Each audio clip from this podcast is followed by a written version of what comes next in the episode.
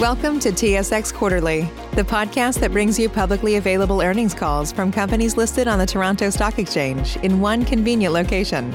Gone are the days of looking through confusing websites. You'll find the important information right here. Enjoy the call.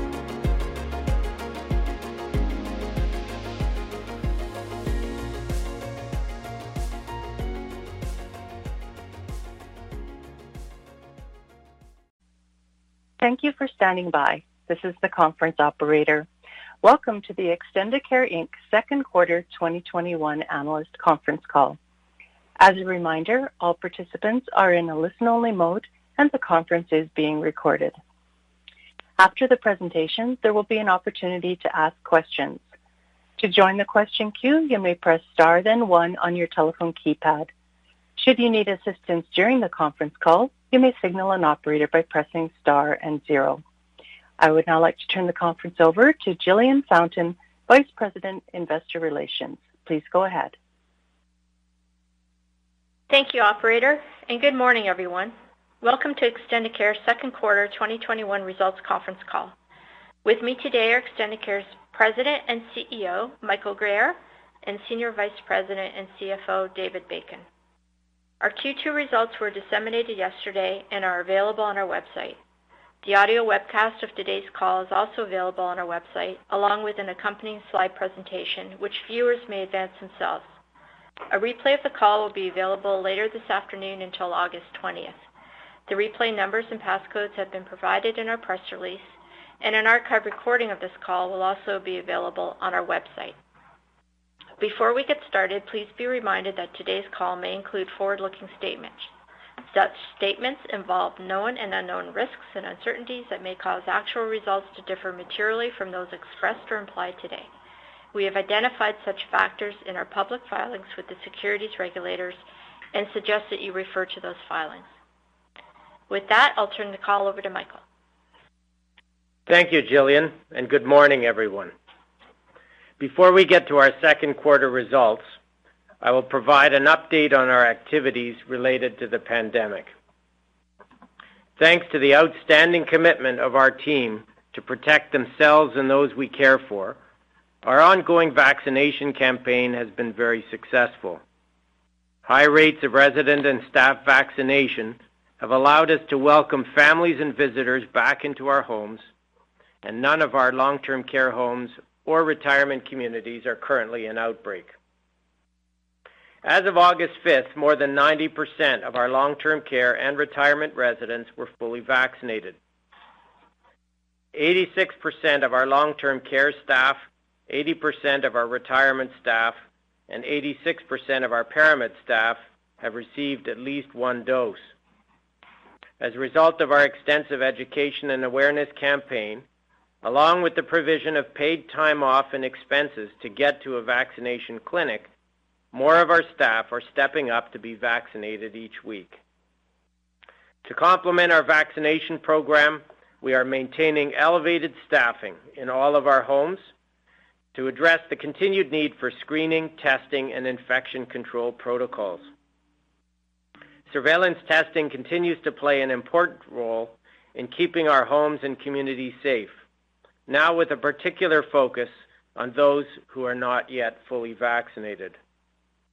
In our ongoing efforts to address the significant staffing challenges facing the industry, we've made significant progress expanding college partnerships and clinical preceptorships to ensure a strong pipeline of new PSWs. In the first half of 2021, we hired more than 300 new caregivers in ParaMed from the in-house HSW training programs we launched last year. We are also participating in various new federal and provincial programs aimed at expanding the seniors care workforce in the long-term care sector. Currently, we have more than 250 students enrolled in Extendicare internships, and we plan to offer employment to them upon graduation. While we are encouraged by the progress this quarter on vaccinations and prevention of outbreaks in our homes, we remain vigilant in our ongoing efforts to protect our residents, clients, and staff from COVID-19. The experience of other countries demonstrates that the risk of a fourth wave in Canada, driven by the Delta variant, is very real. We will continue our campaign to drive vaccination rates higher, and we will test unvaccinated staff and visitors in an effort to prevent the virus from re-entering our homes. With that, let's turn to the second quarter highlights starting on slide four. As the severity of the pandemic receded, the magnitude of its impact on our operations has moderated significantly across the company. With the dramatic decrease in COVID-19 outbreaks in Q2 2021, our pandemic-related spending decreased to 42.8 million, down from 58.1 million in Q1. However, our costs in the most recent quarter exceeded COVID-related government funding by 9.5 million dollars. We did not receive any funding related to prior period COVID-19 costs in the quarter. We do anticipate that we will receive further funding for net COVID costs from the first half in future quarters. Restrictions eased in the latter half of Q2, and as a result, occupancy levels at our long-term care homes and retirement communities improved. This positive dynamic continued into the summer. We are very pleased with the continuing recovery of our home health care operations, with our average daily volumes increasing 3.7% from Q1, exiting the quarter in line with pre-pandemic levels. With the increase in volumes and our continued focus on back-office efficiency, our home health care NOI margins widened another 60 basis points this quarter. As you can see on slide five, we continue to advance our long-term care redevelopment program to replace aging infrastructure with new modern homes designed to provide improved functionality, safety, and comfort for our residents. During the second quarter, we commenced construction of a new long-term care home located in Kingston, with the completion targeted for the first quarter of 2023. This new 192-bed home will replace and expand an existing 150-bed Class C home. The new Kingston project, together with our Sudbury project that commenced in Q4 of last year, will replace 384 Class C beds with 448 new beds at an estimated investment of 120 million dollars. In May 2021, we successfully closed 95.9 million dollars in construction financing to support these first two projects. This bolstered our strong liquidity position and, more importantly, demonstrates support for the sector and the new Ontario Capital Funding Program. We continue to advance a further 20 applications with the Ministry of Long-Term Care to replace the remainder of our C-class homes in Ontario. Not all of these projects are feasible under the current capital funding program. We continue to work with our industry partners and the government to address the shortcomings in the current program, which relate primarily to small projects and high costs in urban areas. In addition to Sudbury and Kingston, which are already underway, we have seven projects in advanced stages of approvals with the Ontario Ministry, on which we hope to begin construction before the end of 2023. Moving to slide six and our long-term care operations, the reduction in outbreaks and easing of pandemic-related restrictions resulted in a drop in COVID-19 related costs and an increase in admissions during the second quarter. COVID-19 related costs were 32.7 million in Q2, down 32% from Q1. Though these costs continue to exceed related funding, as I mentioned before, we anticipate receiving additional government funds to cover the shortfall in future quarters. Occupancy levels at our long-term care homes increased to 85.4% in Q2, up 250 basis points from Q1 this year. With lengthy wait lists for long-term care in many of the communities where we operate we expect average occupancy levels to continue to increase as long as rates of COVID-19 in the community remain low. We will not return to full occupancy in homes with ward-style three or four-bed rooms. We have limited admissions to a maximum of two residents per room in all of our homes. We expect funding in Ontario to continue at the current level for these ward-style rooms beyond August 2021, when the current basic occupancy protection funding expires. However, no, no formal announcement has been made to that effect as yet. While we are seeing steady occupancy improvements, it is likely that not all of our Ontario long-term care homes will return to levels above 95, 97% before the end of August. As a result, we may experience some reduction in funding for those few homes that do not achieve the required occupancy threshold. We continue our recruiting efforts to add frontline caregivers to our long-term care homes to support ongoing COVID prevention measures and the recovery of our long-term care occupancy levels.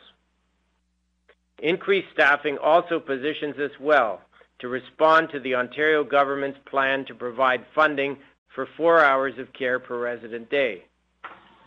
The sector is awaiting further details about the new staffing plan which we anticipate will come later this year. Turning to slide seven, our ParaMed volumes have returned to pre-pandemic levels, up 24% from the worst hit pandemic quarter in Q2 of 2020. Despite this recovery, we are still not keeping up with the demand due to ongoing workforce capacity constraints, particularly in nursing. Our Q2 average daily volumes were 25,264, up 3.7% from the prior quarter. Our NOI margins, adjusted for pandemic-related items, continued to improve this quarter, up 60 basis points to 7.9% when compared to Q1 of this year. The investments made in our cloud-based systems and our continued focus on improving back-office efficiency position us to support future volume growth without increasing overhead costs, enabling further margin improvement as volumes increase. Our pace of volume growth will continue to be moderated by the staffing challenges facing the industry. As I mentioned earlier, we are gratified by the progress of our PSW college partnerships and in-house HSW training programs. And we continue to focus on encouraging employees who have been on pandemic-related leave to return to work.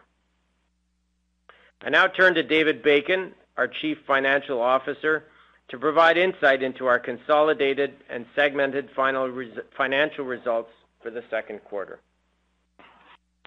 Thanks, Michael. I'll start by providing an overview of our consolidated results for the quarter, followed by some financial highlights of our individual business segments and our liquidity position. As Michael mentioned, in Q2, we began to see a recovery in our LTC occupancy and a return to pre-pandemic average daily volumes and margin improvements in our home healthcare segment. Stabilized average occupancy in our retirement segment continued above 90% in Q2, with an uptick in our lease-up occupancy, and our other operations segment experienced 11.1% growth in third-party residents served by our SGP group purchasing operations in the second quarter compared to the prior year. Turning now to slide nine in our consolidated results. As in prior quarters, we have included a detailed schedule of the impact of COVID-19 on our revenues, operating expenses, NOI, and EBITDA in slide 18. In Q2, our net COVID-related costs this quarter resulted in a net reduction in adjusted EBITDA of 9.5 million. We continue to receive funding support under various provincial programs. However, until the effects of the pandemic are fully behind us, we can expect continued volatility in our results as the quantum and timing of the funding is not always known in the period the costs are incurred.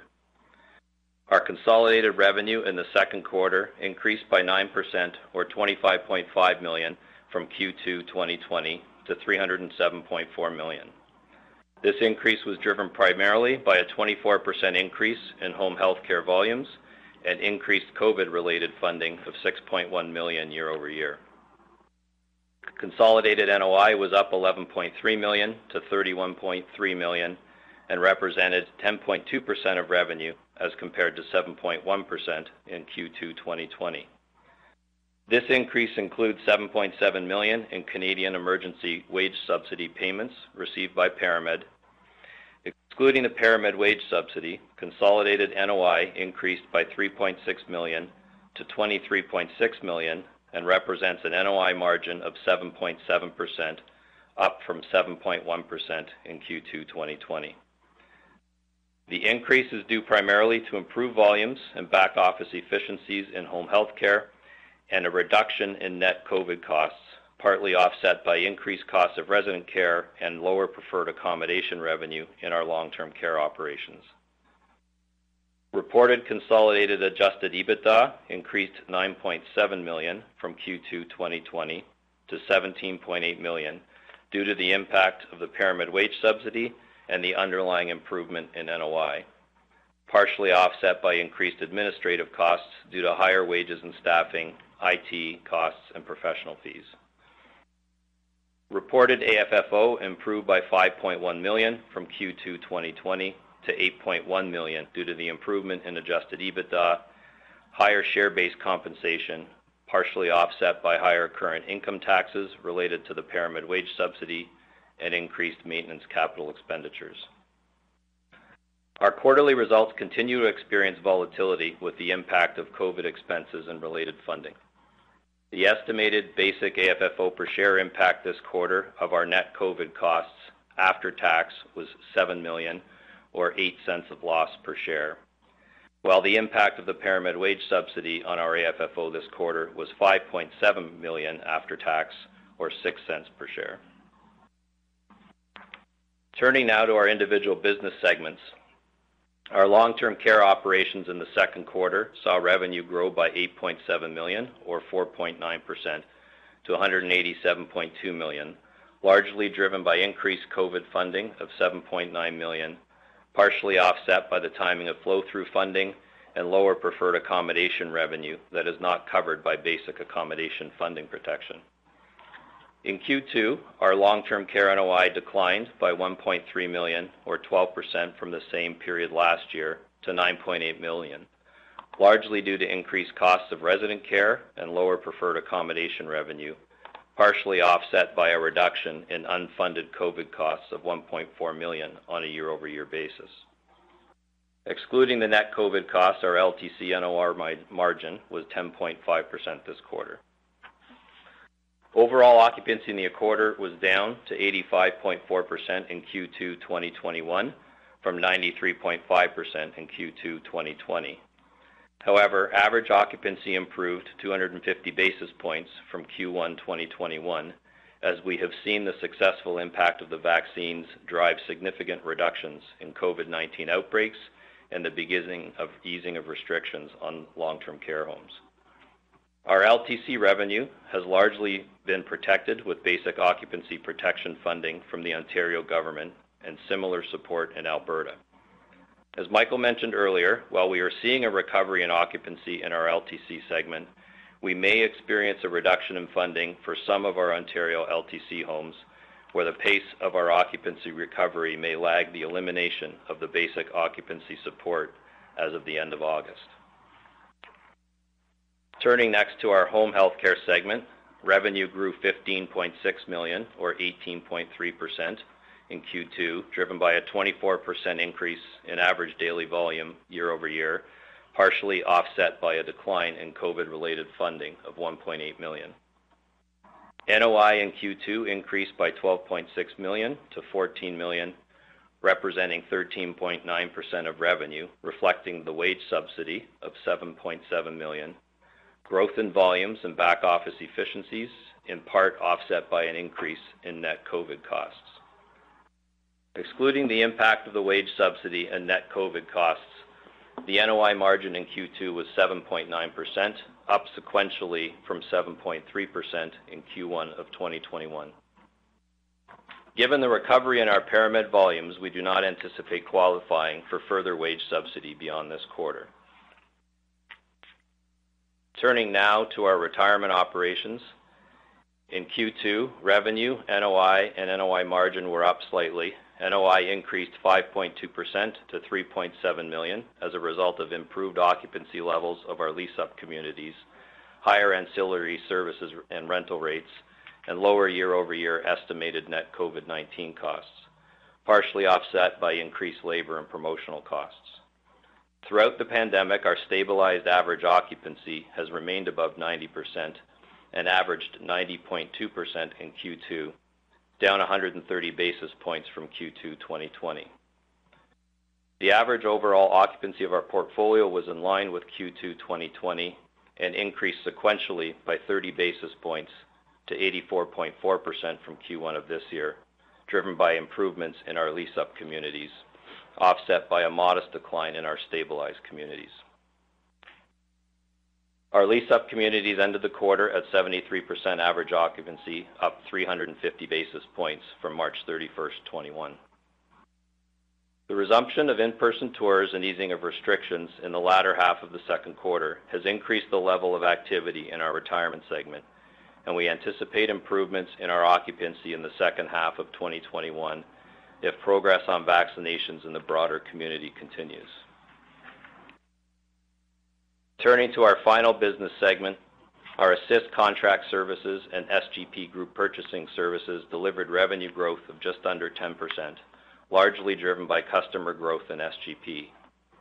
Investments this quarter in the business to support our growth initiatives, as well as a gradual resumption of pre-COVID activities, contributed to higher business development expenses this quarter, resulting in a year-over-year decline in NOI, and NOI margins more in line with pre-pandemic levels. The underlying demand for our services remains strong, and SGP now supports over 83,500 third-party residents, an increase of 11.1% from Q2 2020 and up 3% from Q1 2021. Finally, turning to the last slide and our financial position. At the end of Q2, our consolidated cash on hand was 133 million, with 73 million in undrawn credit facilities and no scheduled debt maturities until the first quarter of 2022.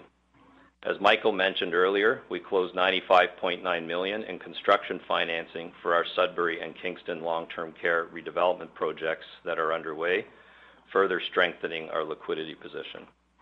With that, I'll pass the call back to Michael for his closing remarks. Thank you, David. We are extremely encouraged by our progress this quarter, made possible by our successful staff and resident vaccination program and the outstanding efforts and dedication of our team. Our primary focus continues to be on protecting our residents, clients, and team members. Enhanced staffing levels, regular testing, and ongoing prevention measures will remain in place until the pandemic is firmly behind us. Extendicare has been delivering services across the seniors care continuum for more than 50 years. We are committed to investing in our future with the construction of new homes, deployment of new technology, and training and recruiting of our people. Taken together, these will underpin our growth and enhance our capabilities to support residents, clients, and their families. Thank you for your continued interest and support. With that, we'd be happy to take any questions you may have. Operator? Thank you. We'll now begin the question and answer session. To join the question queue, you may press star then one on your telephone keypad. You'll hear a tone acknowledging your request. If you're using a speakerphone, please pick up your handset before pressing any keys. To withdraw your question, please press star then two. Our first question is from Jonathan Kelcher with TD Securities. Please go ahead. Save big on brunch for mom, all in the Kroger app. Get 16 ounce packs of flavorful Angus 90% lean ground sirloin for $4.99 each with a digital coupon. Then buy two get two free on 12 packs of delicious Coca Cola, Pepsi, or 7UP, all with your card. Shop these deals at your local Kroger, less than five miles away. Or tap the screen now to download the Kroger app to save big today. Kroger, fresh for everyone. Prices and product availability subject to change. Restrictions apply. See site for details. Thanks. Uh, good morning. Um, first question. Morning, just on the um, the other Canadian operations, and I think you, you touched on it a little bit, David, in, in your your commentary. Um, so the the margins were down versus Q1, and I guess versus last year. Did you say business development or increased business development? Yeah, there's the uh, in the current quarter, we've we've seen a bit of a return uh, of activity. Uh, so our our business development sales folks are back on the road doing some travel. We've hired um, some additional uh, staff, uh, business development staff in um, in Eastern Canada uh, to focus on growth there, where those are smaller markets for us. So we're seeing an increase with the cost there. I mean, the bed the bed growth will come, but there is there is a, an increase there. Um, I do think, you know, we have said in the past, you know, our, overall margins in that segment are sort of mid-50s. So I think we did enjoy a bit of a higher uh, margin, uh, you know, prior to this quarter as we had uh, increased management fees in our assist side of the business because of COVID funding flowing through our managed contract businesses, as well as a lower level of activity, just in terms of, the sales business development side. So I think the combination of of the uh, the COVID funding um, maybe slowing down uh, within our customers, uh, as well as the increased business activity. So I think the margin's a bit a bit lumpy in the last couple of quarters, but I do think that longer-term mid-50s number that we've spoken about in the past is still a good number. Okay. That is helpful. Um, and Just on the funding recoveries for long-term care, um, is there any indication from the government of of how much you guys will will eventually get back from prior periods? Um, what I can say there is, is, if you recall in Q1 um, in Ontario, our our shortfall for Ontario was about 18 million, which we did receive in Q1. Um, so uh, they've given us no indication at the moment that they're going to change that approach. Um, so our, net COVID costs uh, in Ontario in Q1 uh, were about 18.4 million. So assuming that they continue what they did, um, sort of catching us up for the for the net costs in 2020, we did, that's kind of the level we'd be expecting for for the first quarter. That that closes off their fiscal year. Uh, we're you know starting in Q2, we're into a new fiscal year with the government. Um, so uh, still, you know, again, no indication that they're going to change the approach, but we don't have that formally communicated yet in terms of exactly how the, the new funding year money is going to come as it relates to sort of catching up on that COVID costs. Okay. And and how quickly how quickly does it come from? Well, I guess as soon as they, they announce it, you guys can book it as uh, revenue in that quarter, right? So anywhere up to September 30th, you'd be able to book for Q3. Yeah, I think I'd like to think it's not going to lag more than two quarters. Um, so we're hopeful that it's Q3.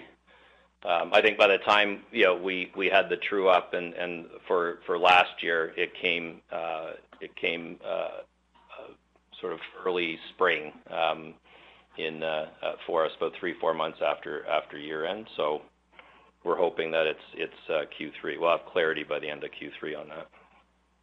Okay. And then you're um, current, like currently with no outbreaks, um, how much extra are you are you spending on say a monthly basis or a quarterly basis, assuming assuming no outbreaks, just your elevated staffing levels? Yeah, I mean it's I don't I I, I hesitate to say what a normal run rate is because we've you know every month has been different since the pandemic, but I think you know we we were in where most of our spending is long-term care. We were 9.5 million in Q2 unfunded. Um, we did see a 15 million drop in our gross costs. Um, um, so I, you know, I do think that we're we're approaching something uh, that's gonna be uh, in the, you know, 20 million-ish range. But again, I really hesitate to to to to talk about what we think it's going to be because anything could change in a moment's notice, right? We've seen a dramatic drop in the quarter, about 15 million, but as Michael mentioned in his comments too, I mean we're still you know still need to be cautious here, right? Um, and keep our staffing levels up. I mean the funding we do think the gap should be narrowing between what we are being funded and our costs for the back half of the year once and, then there's the catch up element that we just spoke about. So I'm not so much sure what the costs are going to be, but I think I think the gap between funding and cost should should should regulate itself and be be quite smaller, much more smaller than it has been, unless of course there's a, you know a, a, an uptick in the fourth wave. Okay, thanks. I'll uh, I'll turn it back. The next question is from Pammi Bir with RBC Capital Markets. Please go ahead. Hi, thanks, and uh, good afternoon. Uh, just with respect to your comments on maybe getting back to the 97% occupancy for long-term care, uh, I guess specifically at a few homes, you know, is that really just a timing issue, or and maybe you get there in Q4 instead of Q3, or or is there something else that might impede the recovery? Pammi, it's it really is a timing issue. It's a question of whether the occupancy will recover by the deadline or take a little bit longer, but we don't have much doubt about the demand in long-term care across the province, uh, that it will ultimately fill up all the available beds. Just a matter of how long it'll take us to get there. So we have, you know, we have a handful of, homes where just looking at the trend line, uh, we don't think we'll get there by the end of, August, but we'll certainly get there in the subsequent months. So it's you know relatively short period of time uh, that we would be exposed to an occupancy-based clawback. Got it. So it's just um, uh, not, nothing specific, just no real issues with uh, those uh, those properties. Um, just maybe switching gears to ParaMed, um, you know, nice to see the, uh, I guess, the continued recovery in volumes there. Can you just comment on how volumes have trended post the quarter? And any thoughts on, you know, what point you think, you know, you may be able to secure sufficient staffing to meet the demand? Well, closing the demand gap um, is is a dynamic situation because we're seeing the demand itself steadily increasing over time. So even as we grow our capacity, we're seeing growth in the in the referrals that we're receiving. Our referral rates today are higher than they were pre-pandemic. So we're, you know, we're we're we're we're chasing the demand curve. We are, as you know, ramping up our training programs uh, in an effort to uh, meet demand.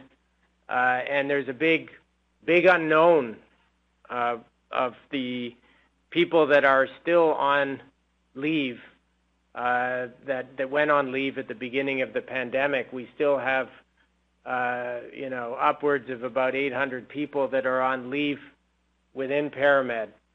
So very difficult to predict when they might come back uh, and um, uh, in what numbers they they might come back. Some of them may not come back. So so there's there's there's still some some pandemic related dynamics there that that are are hard to predict. On the nursing side, uh, which is you know a smaller component of our of our home care, uh, we are you know, we are seeing significant um, competition for uh, uh, for nurses in the in the community because we're seeing expansions in hospitals, expansions in staffing for long-term care, and then of course the demand in home care. So registered staff, uh, uh, you know, in the in the nursing profession, there are uh, are in a high high demand situation. And I think that's been exacerbated by uh, some of the uh, limits on immigration uh, that that have resulted from the pandemic as well, because we generally in this country don't graduate enough nurses to meet demand. We we depend on on on immigration to fill some of that. So of course we're now we're now receiving some uh, you know some some uh, impact of the pandemic in terms of the, the, the lack of immigration that's occurred over the last period of time. So uh, all that said, Pammi, it's pretty hard to predict. Uh, we're really we're really monitoring it month by month and ratcheting up our efforts uh, on recruiting and, and training in particular. Got it. Uh, that's that's good color. Maybe, maybe just thinking about it uh, another way. Um, this might be harder to answer, but do you have a sense of how much of an increase in staffing, maybe percentage-wise, or even just absolute numbers that you would need to satisfy even just the current volumes that you're receiving? Like, is it under um, uh, like a thousand? I, I don't know what the number is, but just, I don't know if you have any color on that. Yeah, it's it's um it's it's a bit difficult just because of the dynamic nature of it. Um, uh, and if we were accepting more referrals, we would probably get more referrals. Uh, so it's it's it's not something that we have, uh, you know, a really strong, uh, you know, really strong grasp of it. But that all that said, I would say somewhere in the 750 to 1,000 uh, staff we could probably uh, put to work uh, overnight if uh, if we were able to to hire them. Thanks very much, uh, Michael. That's uh, very helpful. Thanks. The next question is from Tal Woolley with National Bank Financial. Please go ahead. Hi, good afternoon. Hi, Tal.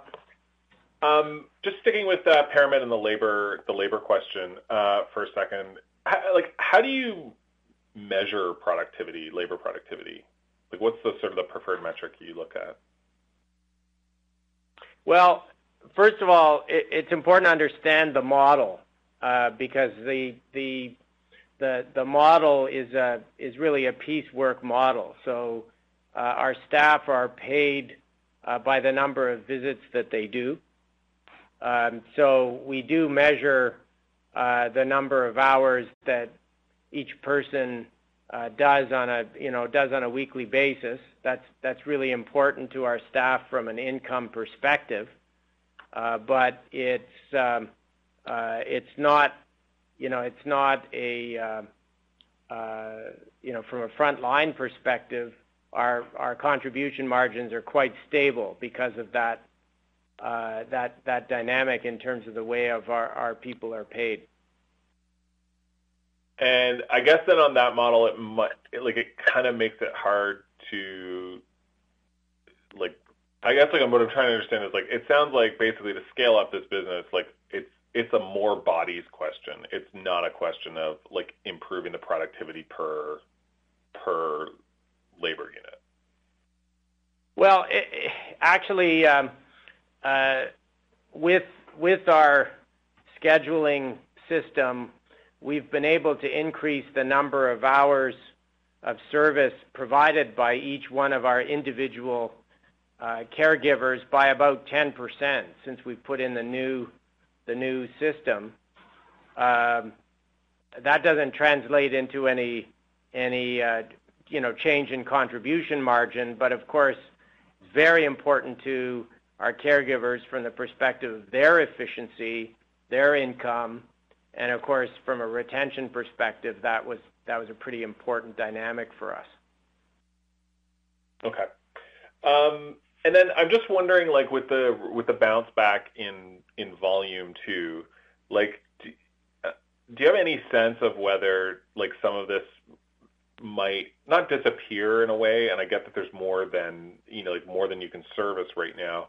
But I'm just wondering if there's been like maybe a consumer preference shift just because people don't necessarily, you know, people haven't had to be or had people have not wanted to necessarily be going out to the doctor's office, going out to a you know rehab facility or whatever. And so, you know, if given the choice to have th- those services brought to you, they're happily taking that right now. But maybe that shifts back the other way as things start to normalize. No, that that's not really a driver of of, of home care services. Uh, home care is more driven by uh, uh, the age demographic, by the prevalence of chronic disease in the community, and by hospital activity and hospital discharges. So there's very little individual preference in terms of driving volumes of, of, home care that uh, of, of the sort that we provide. I think that might be a little bit different uh, in in the private pay market, but but in terms of the services that we provide, preference really isn't a driver of this. Got it. Okay.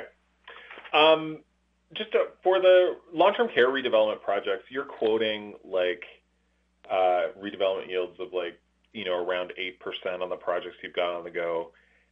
Um, that's the gross yield on that facility. Does it does that yield account for the shuttering of the facility that it's that it's replacing? No, that's that's the new project. I mean, so, the, the, these redevelopment projects are are uh, you know there's both both of the ones that are there are brand new greenfield constructions. There'll be quite a a, a quick cutover um, in in the uh, from the old home to the new home and then that's based, and then the outlook is based on a kind of a the equivalent of a stabilized NOI outlook for for the new home, similar to what you we you, we uh, do, you know, how we looked at retirement. But then I guess my question is, is on the redevelopment yield, shouldn't you be quoting the incremental NOI over the prior facility that was in the market?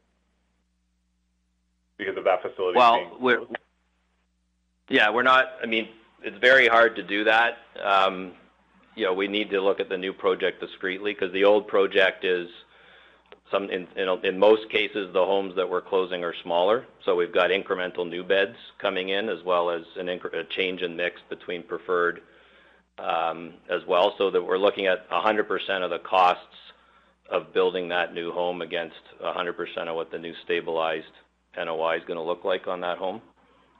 So that's how we measure our, our projects. Okay. Um, but then I guess just like when we're thinking about it, that we sh- we should remember that like all of those beds are not net new, correct? Yeah, correct. Um, all right, and then like I guess like since we are short long-term bed long-term care beds in in Ontario, like is it are they are they really going to sh- like let these sites go down, or will you know like to me I, w- I would think like maybe one of the things to do is that if you have the demand, you would sit there and say like, hey, now that you've moved the facility, rebuilt it, like go and redevelop the old one again to bring it up to standard. Like, is that not an easier way of adding beds over time? It's a good question, Tal, but but the fact is that those homes are so old and so substandard uh, from, you know, even from the perspective of just the number of square feet, gross square feet per resident, they're about half the size of new new facilities. So there's really no opportunity to even renovate them in a meaningful way. So they will be torn down. There's no question about that. Now, whether we dispose of that property or perhaps redevelop that location for you know a brand new net new property, well, that'll depend on uh, what what kind of volume the government is commissioning at the time that we make that decision. So there may be there may be new net new homes that we haven't contemplated in our pipeline that that that the government wants at that particular time. We'll certainly look at that. And your your like development costs don't include any disposition proceeds either on some of these sites, on the old sites. Right. Yeah. Got it. Right. Okay. Um, and then, you know, now that we're sort of inching our way back towards uh, normalcy, just going back to the retirement business, like this is a capital-intensive business. You guys are. It's kind of a smaller business for you. Is retirement still core to the, you know, the extended care group of businesses long term? Because, you know, it does feel like we might get a little bit a little bit of consolidation going on in this sector eh, over the next couple of years. Well, Tal, I think that just looking at this uh, over the over the last 10 years, there was a long lull in long-term care development uh, really across the country. And We're now in catch-up mode uh, trying to Uh, deal with replacing the aging stock of long-term care. And of course, the demand for long-term care is pretty extensive. So we've talked about that quite a bit. So over the last 10 years, we spent, you know, time and energy focused on uh, the private pay side and building, you know, a small retirement portfolio. I think today now with all the activity in long-term care, Uh, we're pretty focused on that. We'll have a lot of projects on the go uh, on that side of the business. I think as long as that continues, uh, we'll be very focused, you know, our development resources and team will be very focused on building long-term care. I think I think our any expansion in retirement will take, know, second uh, priority to the long-term care agenda.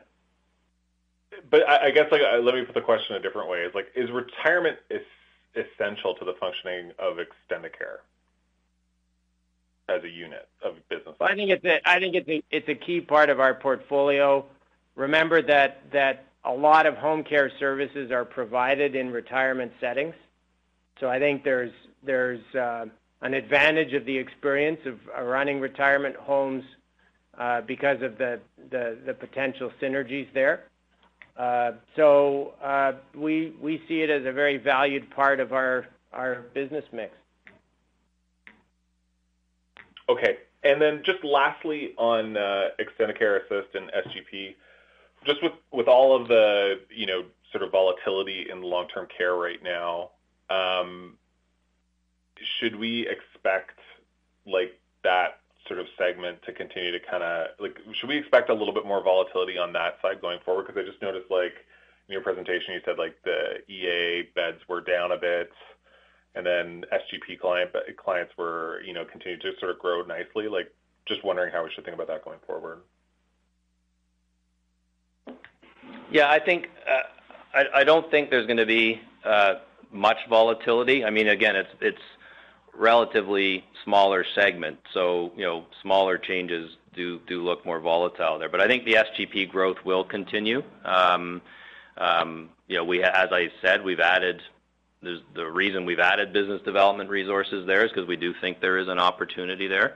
Um, so we do expect that to continue. There's a lot of demand uh, for our services and products that we that we uh we provide through through SGP. Assist has been, uh, I'd say, has been in a bit of a lull, certainly with COVID, not a lot of people making management changes and decisions in their portfolios. Uh, I do think there is some opportunity in that segment as we get out of COVID, where perhaps smaller mid-size operators, um, after they've kinda come through COVID, may reassess their desire to continue to manage uh, their real estate. And so we, I do think there is an opportunity. Also think there is an opportunity Uh, to manage retirement as well, potentially. So another sort of tie into Michael's earlier comments about where retirement fits into our portfolio. Um, so I don't think there'll be as much volatility there, um, uh, really. I think there's, you know, I wouldn't read too much into kind of the lumpiness in the last couple of quarters, but I do think there's good growth prospects there, and those sort of mid-50 margins, which is what we've talked about before, is really how to think about that business. Okay, that's great. Thanks very much, everybody. Once again, if you have a question, please press star then one. The next question is from Yash Sankpal with Laurentian Bank. Please go ahead. Good afternoon. Hi, Yash. Um, so you partly answered this question, but I want to try it one more time. Um, would you be able to quantify the costs you are incurring at each facility because of the extra safety measures you are taking? Are they 5% higher, 10% higher than what you uh, what the typical operating cost was before the pandemic?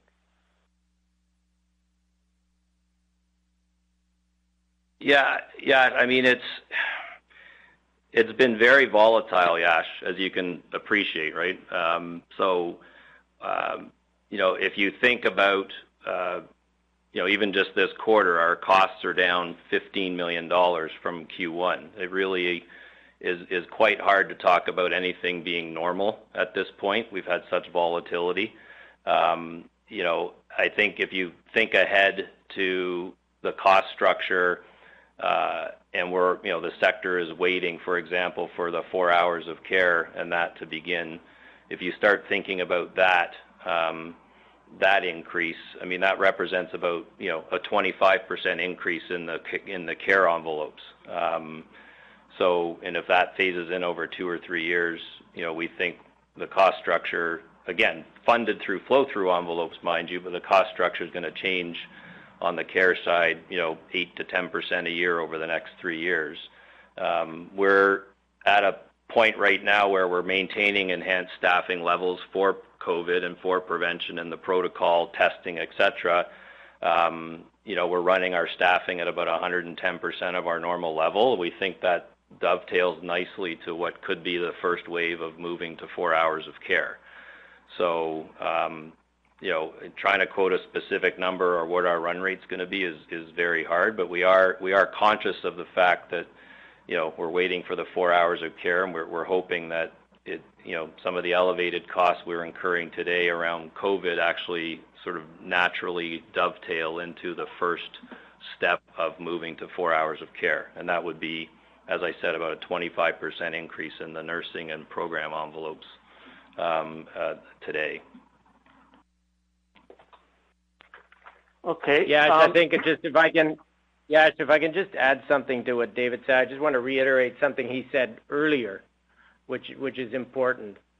Our our total COVID extra costs in 2020 were fully funded in Ontario. So, uh, despite some of the timing differences, uh, indications are that that most of our COVID costs, if not all, are likely to continue to be fully funded. So I think that's that's the other sort of element here to take into account. And as David said, uh, we'll be moving into a different era of higher staffing because of the government's four hours of care funding announcement. And so can't be sure, but there's reasonable expectation that we will seamlessly roll into that new funding program uh, to uh, be able to absorb the additional staff. We see those extra staff as being a head start on the challenge of staffing up to meet meeting that that new requirement. So, uh, subject to timing differences, uh, uh, and you know, subject to learning what the implementation rules are, which which haven't been shared yet we do think that these costs will be fully funded. Okay. Um, all right. Um, just want to uh, think about these new facilities that you're uh, building and you know development yields that you're talking about. Um, based on your knowledge of appraisals so by either mortgage lenders or private transactions, where do you think these newly built facilities trade at this point? Well, I think, I mean, what we see in the market, there hasn't been a lot of activity, right, in, terms of trades in, in long-term care. Um, there's been some smaller trades with older homes that trade more on a per bed basis versus a cap factor. I think most of the industry guidance out there now from you know, the Cushmans and CBREs that are the sort of leaders that follow the segment would have, you know, um, long-term care A-class type new beds in the, in the depending on the market, in the 7 and a quarter. Although, you know, it's pretty robust out there. I mean, but, you know, if the market was tested with some other A-bed homes, perhaps you're dropping in certain markets, maybe on long-term care could even be a bit tighter. But probably in the 7 and a quarter is what we, what the, those that track it and, you know, the industry um, sort of view of it is. Um, but again, hasn't been tested. There hasn't been much trading going on at the moment, but that's the best sort of view of the market we have. Okay, that's good. Um, and these long-term care, uh, you know, ward beds, do you think uh, the government would uh, ever allow more than two residents per room now, going forward? I don't I don't, I don't think so. Um, it's it's hard to predict, Yash, but I don't think so. Um, uh, I think we've we've seen the the impact of those rooms on uh, making it very difficult to manage outbreaks of COVID-19 or really any other types of outbreaks.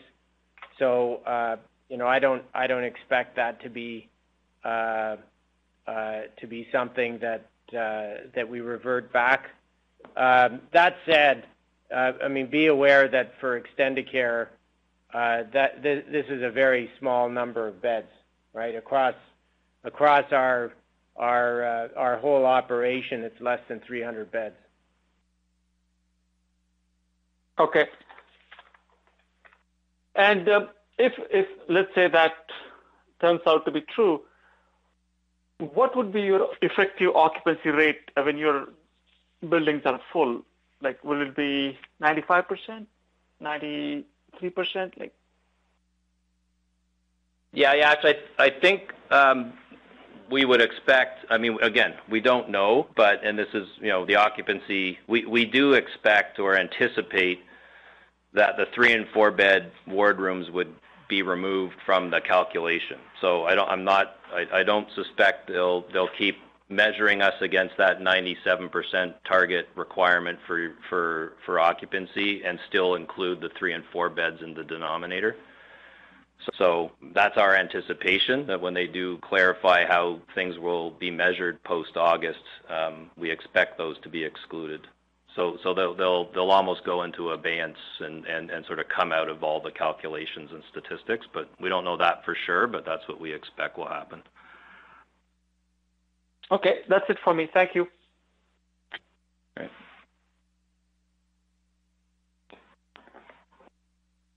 This concludes the question and answer session. I'd like to turn the conference back over to Jillian Fountain for any closing remarks.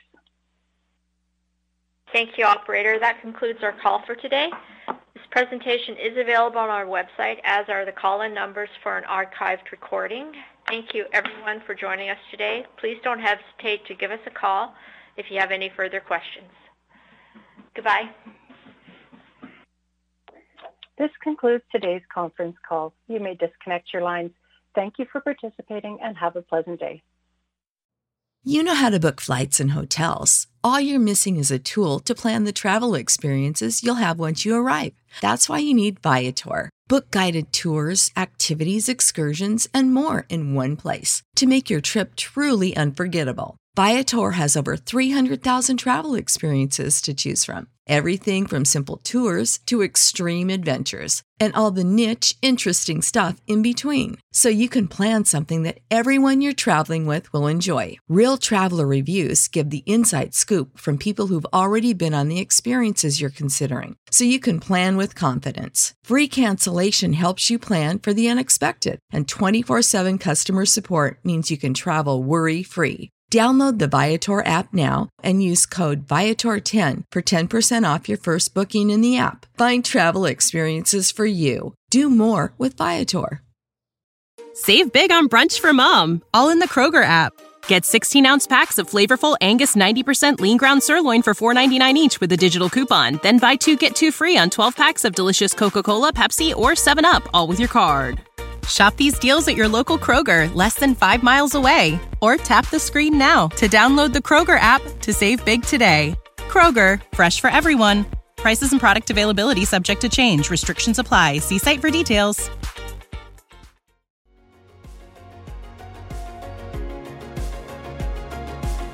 Thank you for listening to TSX Quarterly. If you enjoyed the cast, remember to leave a good rating. And remember, for any additional inquiries, please consult the company's investor relations section on their website. See you next time.